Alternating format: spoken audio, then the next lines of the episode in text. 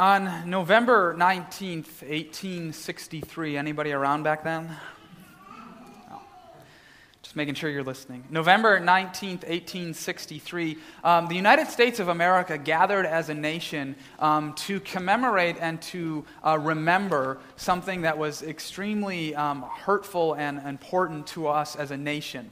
And it was, the, the date was chosen, November 19th. The date was actually chosen, it was actually delayed by several months so that the, the greatest orator, the greatest speaker of the time, was able to finish preparing his speech and be able to deliver it to the nation at this very unforgettable time in our history.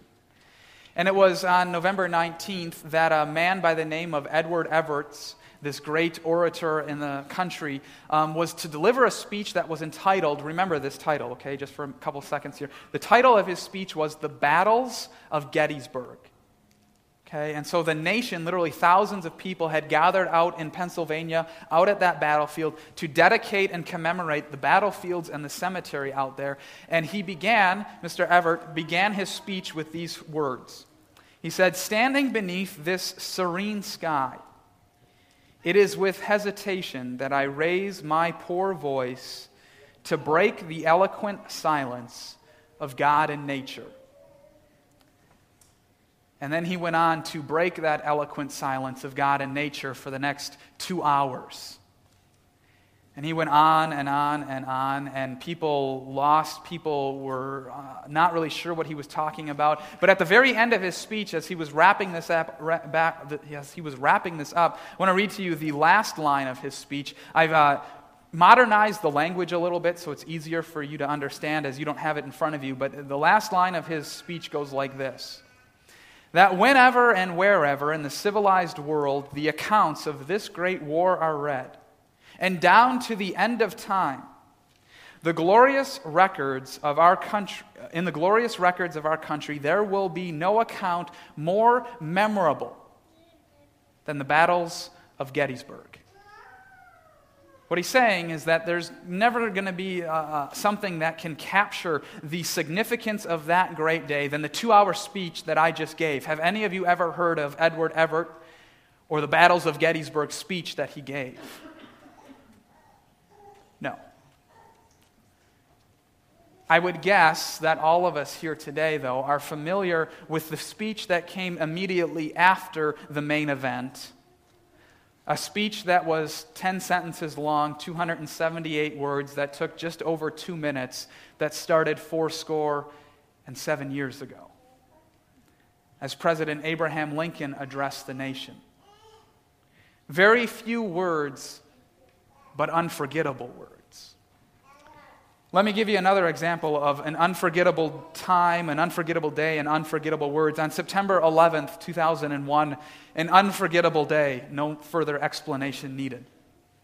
Many words were spoken by many people, many famous people, in the days and the weeks following that event.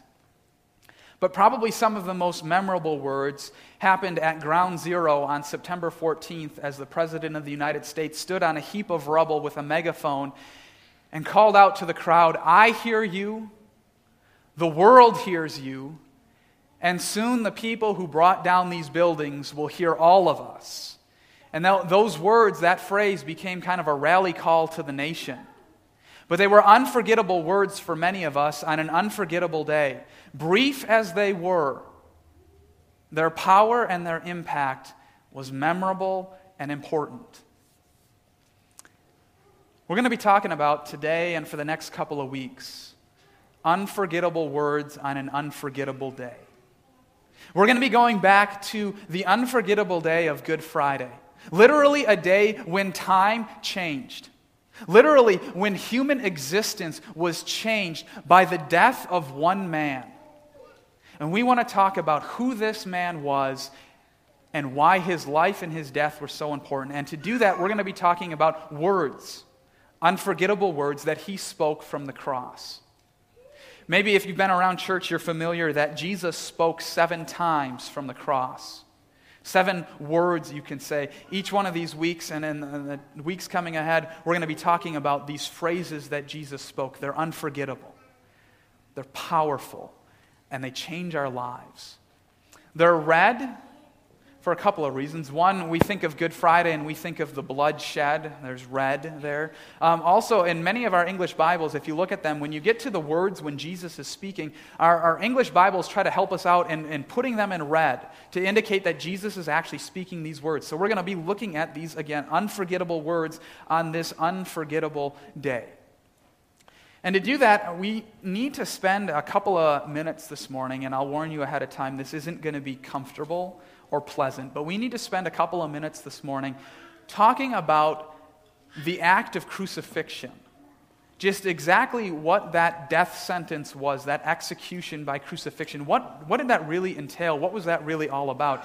And uh, the, the Persians are the ones that are credited with inventing uh, crucifixion. The Romans are, are credited with perfecting it. They're the ones who really mastered how to do this and do it well, if you can say that. And the, the act of crucifixion was literally that you would nail through someone's arms and through their feet, you would nail that person to a wooden cross.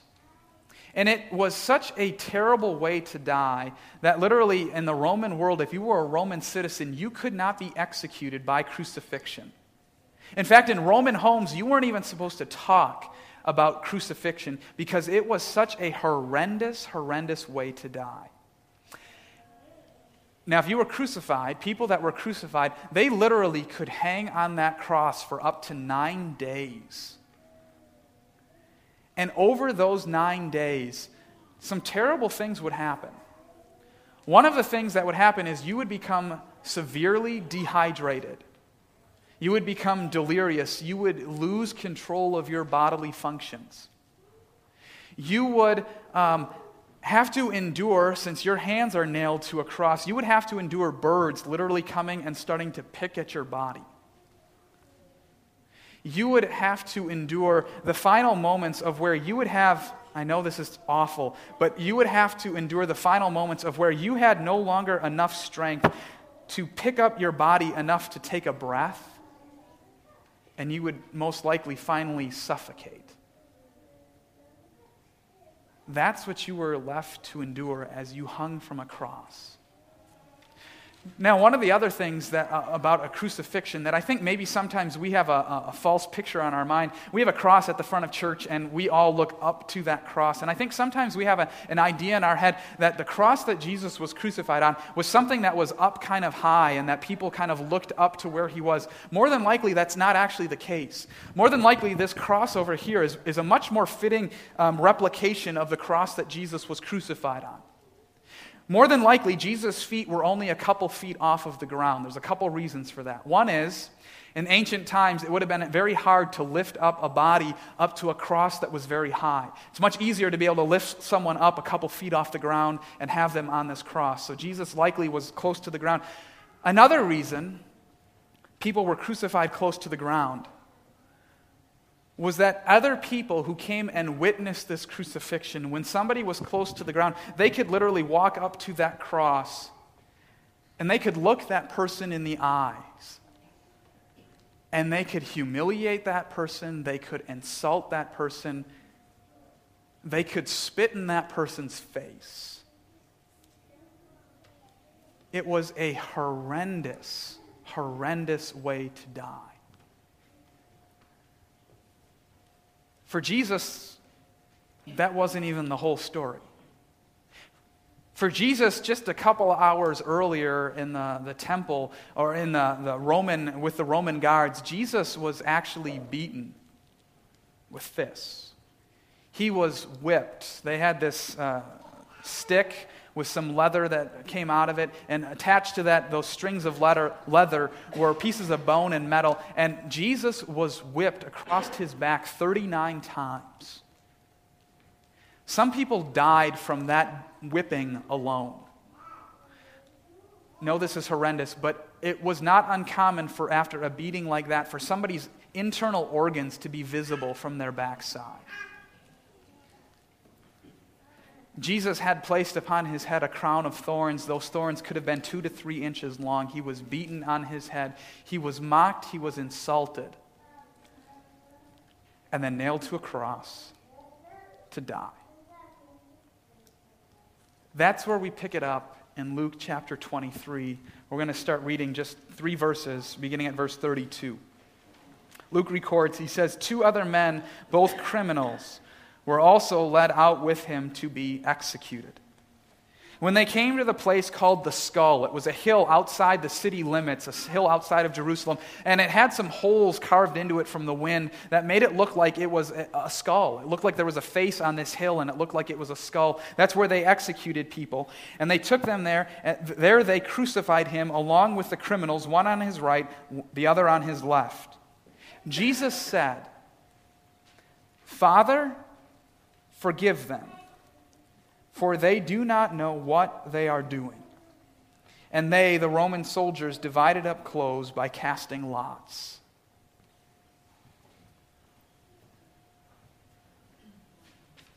Sun beating down, back tore apart. Soldiers taking your last earthly possession and gambling for it. Soldiers that just beat you, humiliated you, struck you a crowd of people as the Jewish leaders who made trumped up charges, who were responsible for the 39 lashes, who are out in that crowd. More than likely, some of, some of the disciples who had abandoned him. And here is Jesus hanging, dying. And what does he say? Father, forgive them do you think we could say that if that was us up there? Father, forgive them? Really, Jesus? Forgive them? Do you know what the word forgiveness means? Forgiveness, well, first of all, forgiveness assumes that something wrong has taken place. Forgiveness assumes that sin is a reality. And so when Jesus looks out at that crowd, right, we don't have any problem agreeing with Jesus that something terrible has happened here, that sin has taken place, that there's something wrong with the world. We don't have any problem agreeing with Jesus as he says, forgive them, that there's a, a, a reason for that. There's a need for that because sin is a reality.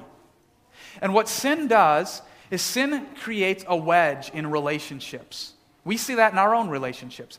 If I sin against you, there is, in essence, what I have done is I have taken something from you. I insult you, and what I've taken from you is your dignity or your self respect or your value. And now there is a wedge between our relationship. We could say that there is a debt that is now owed. And that's the way Scripture talks about sin and forgiveness. Now, there's two ways to deal with that debt, that wedge that is now between us. Either I, as the one who sinned against you, I can repay that debt, or you, as the one who is sinned against, can cancel it. But in order for the relationship to be healed, one of those two things has to happen.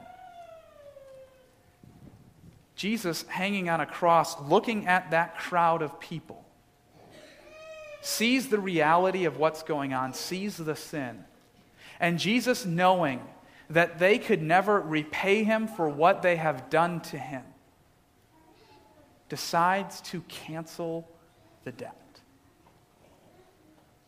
Decides to say to that crowd, to those people, as awful as they were, it's kind of like the epitome of human depravity around the cross there, says to them, I forgive you, and cancels the debt of their sin. What does he go on to say after that? Because they do not know what they are doing. And again, we think about that and we think, really, Jesus? Is that right? I mean, this isn't the first crucifixion. This isn't the first time they've nailed somebody up on a tree and watched them die. Really, they don't know what they're doing? This isn't the first time they've, they've lashed someone with 39 times and seen what that does to a person. Really? They don't know what they're doing, Jesus? Are you sure about that? And I think what Jesus' point is because of sin, they are so blinded that they do not see the animosity that is raging inside of them. They do not see the bitterness, they do not see the anger that rages within them And so Jesus can say to that crowd, Father, forgive them. Cancel the debt of their sin, which is real, for they do not know what they are doing. We can see that in them, right? We can feel the animosity. We can feel the anger. We can understand that they don't know. They are so blinded by sin that they do not know what they are doing. We can see that. How about in here? Do we see that? Don't look around. Don't look left and right. How about in here? Can you see that? All of us like to think of ourselves as pretty good people who occasionally do bad things. All of us have done that, right? We've all thought, to, you know, when we've had an opportunity, when we start thinking about ourselves, when we start thinking, comparing ourselves to other people, we think to ourselves, you know what, I'm, I'm a pretty good person. Yeah, I occasionally do bad things. And that's why sometimes our first line of defense when we do something wrong, our first line of defense, see if you can finish the phrase for me, is, well, you know what, nobody's perfect, right? We throw that out there as a defense, and what we're saying basically is hey, I'm a pretty good person, but let's be real. I don't always get it right. Nobody's perfect after all, but I'm a pretty good person. Yeah, I occasionally do bad things. That's a very popular assumption in our culture. That's a very, very popular assumption in America. The problem with it is that that's not the assumption found in Scripture about human beings like you and me. The assumption found in Scripture, and we're going to talk about this for a little bit. The assumption found in Scripture about human beings, about you and I, is that we are sinners. That we are not good people who occasionally do bad things, but that we are bad people who occasionally do good things. That's the assumption of Scripture. I know that's not pleasant. I know that doesn't make us feel good about ourselves. But if that's our line of thinking, then we need to really hit that this morning that we're good people who occasionally do bad things. And I, am going to push some buttons to, this morning. I'm trying to push buttons. I want to really deal with this issue. Are we good people who occasionally do bad things? Is that true? And let me just ask you if you're a good person who occasionally does bad things, then my question for you is why don't you just be good? If your anger gets you in trouble at home, then why don't you just stop getting angry? If, you, if your lust gets you in trouble, why don't you just stop lusting? Right? You know what the problem is. If you're a good person, right? If you are inherently a good person, then my question to you is why don't you be consistently good? Why don't we just save all of the counselors in the world a whole bunch of trouble? We all make an appointment, we go there, we tell them everything wrong that we've ever done, and they look at us in the eyes and they say to us, Stop! And you can pay $95 and then head out the door. Right? Because if we are inherently good people, we should be able to be consistently good. Can you imagine how much different the world would be if we just all left here this morning because we're good people, let's just go out and be good out in the world. Can you imagine how different our world would be? I think 90%, 95% of the world's problems would be gone if we could just be good. So, for goodness sakes, just be good. Amen. You're looking at me like it's not possible. I know. You want to know why? Because we're not good. Because we are not good people who occasionally do bad things. See, there is a problem that runs deep inside of us. And Scripture calls that problem sin. And actually, it's worse than that. It's not just that we do sinful things. Scripture says that we are at our core, by nature, sinners. It is who we are. And it affects every aspect of our lives. Haven't you ever had this in your life? I hope I'm not the only one in the room that's ever had this, but I, haven't you ever had this in your life where you are heading towards a sin You know it's wrong. You wouldn't want your kids to do it. You wouldn't want your spouse or your coworkers or your neighbors to do it, but you're heading straight for it. And somebody might even step in your way and they might put the brakes on and they might say, wait, wait, wait, wait, you don't want to do that. Do, don't you know that that's going to hurt you? It's going to hurt your relationships? And we look at them and we say, yeah, I know that. And, and they say, well, wait, wait, wait, don't you know that you're going to regret that? And we say, yeah, I know that. And they say, wait, wait, wait, don't you know? You've been down this road before. Don't you not want to do this again? And we say, yeah. And what do we do? We do it anyways. And then we go and we do it again. And we do it again. And we do it again. What is that that runs so deep inside of us? So deep inside of us that there are times in our lives when we, like the people who stood around the cross, think to ourselves, I don't know why I do what I do.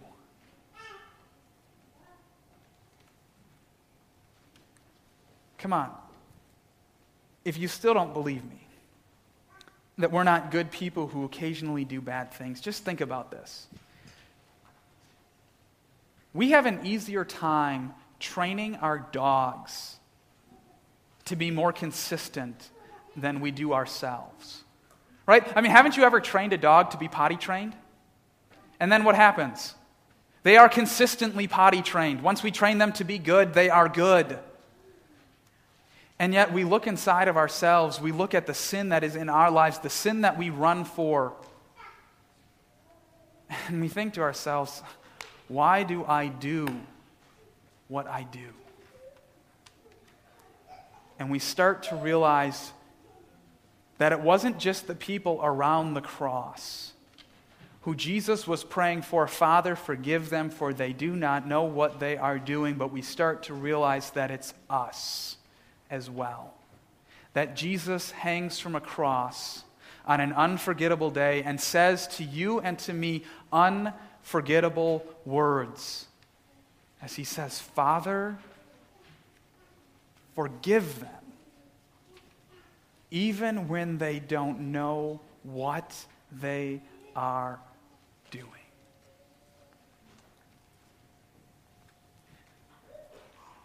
Unforgettable words that changed the world.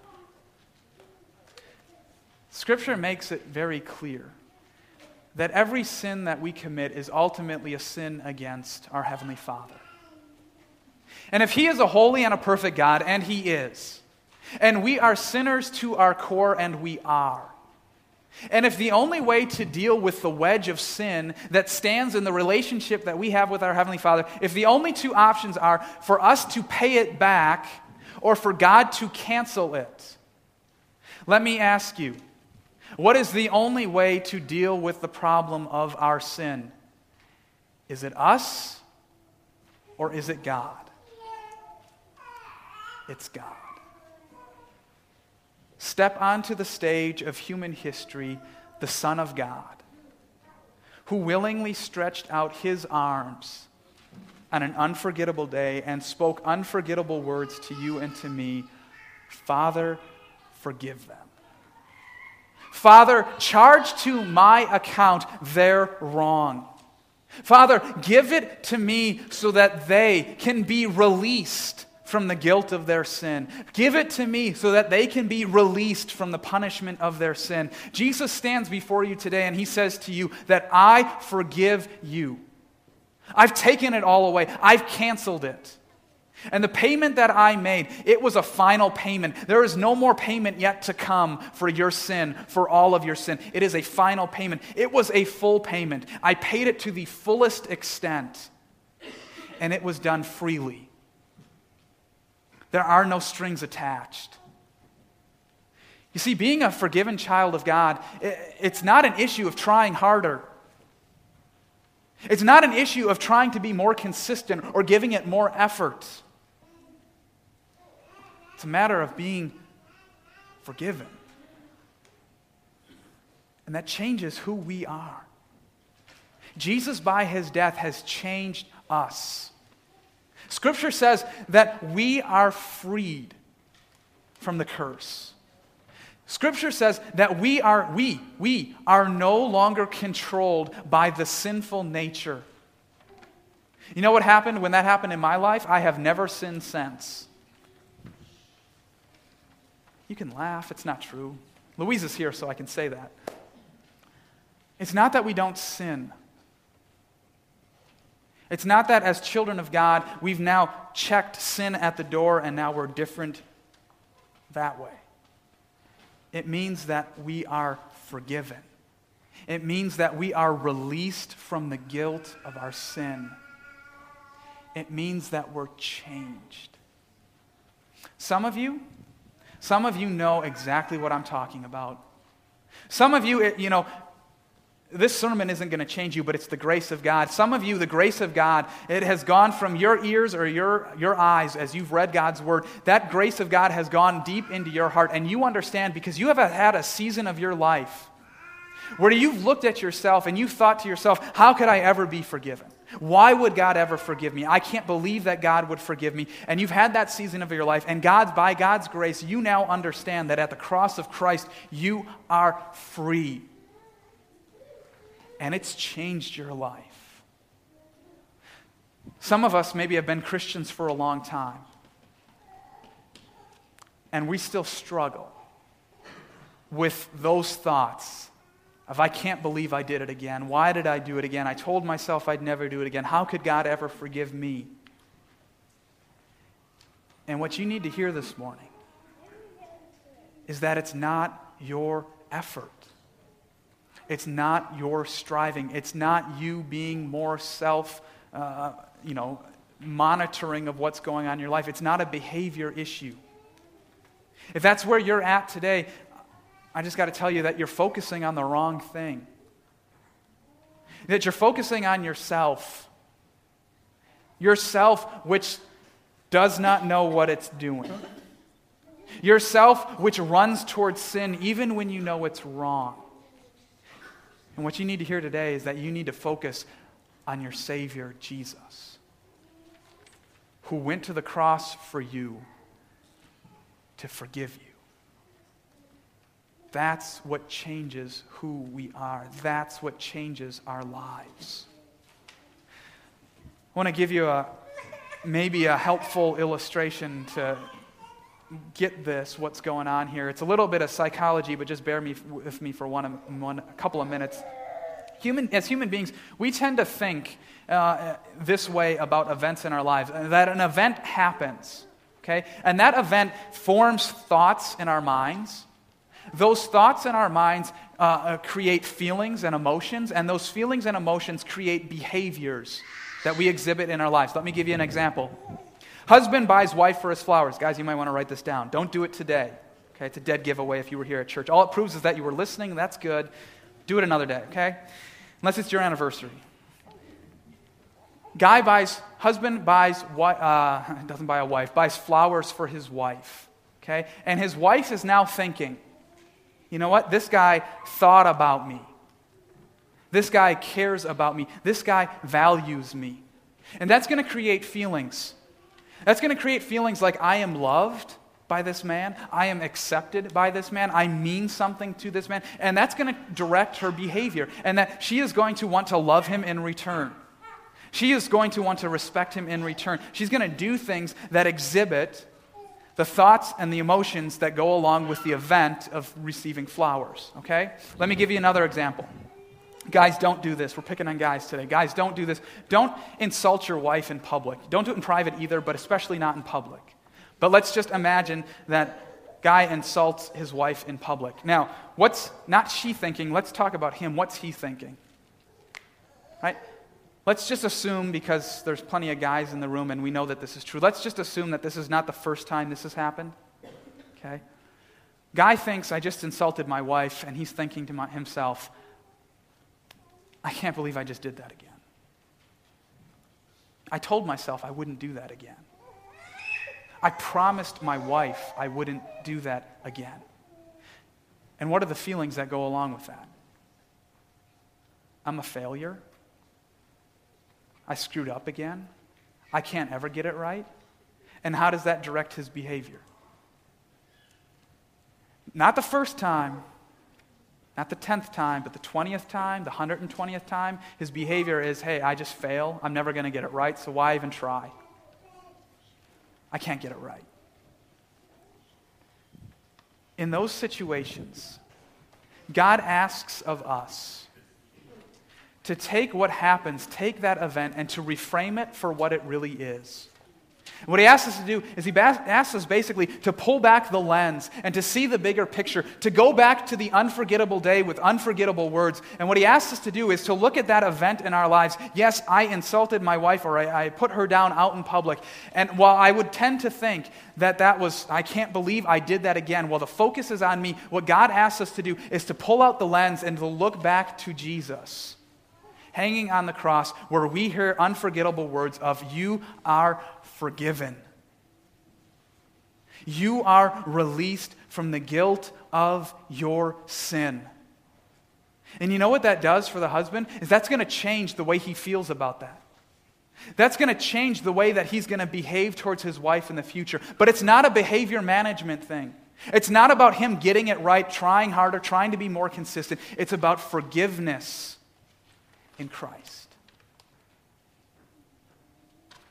We are forgiven children of God. We are set free from the curse of sin. We are set free from the control of sin. And we need to come back to this unforgettable day with unforgettable words time and time and time again. Because it is there that we find peace and hope and comfort. Amen. Please.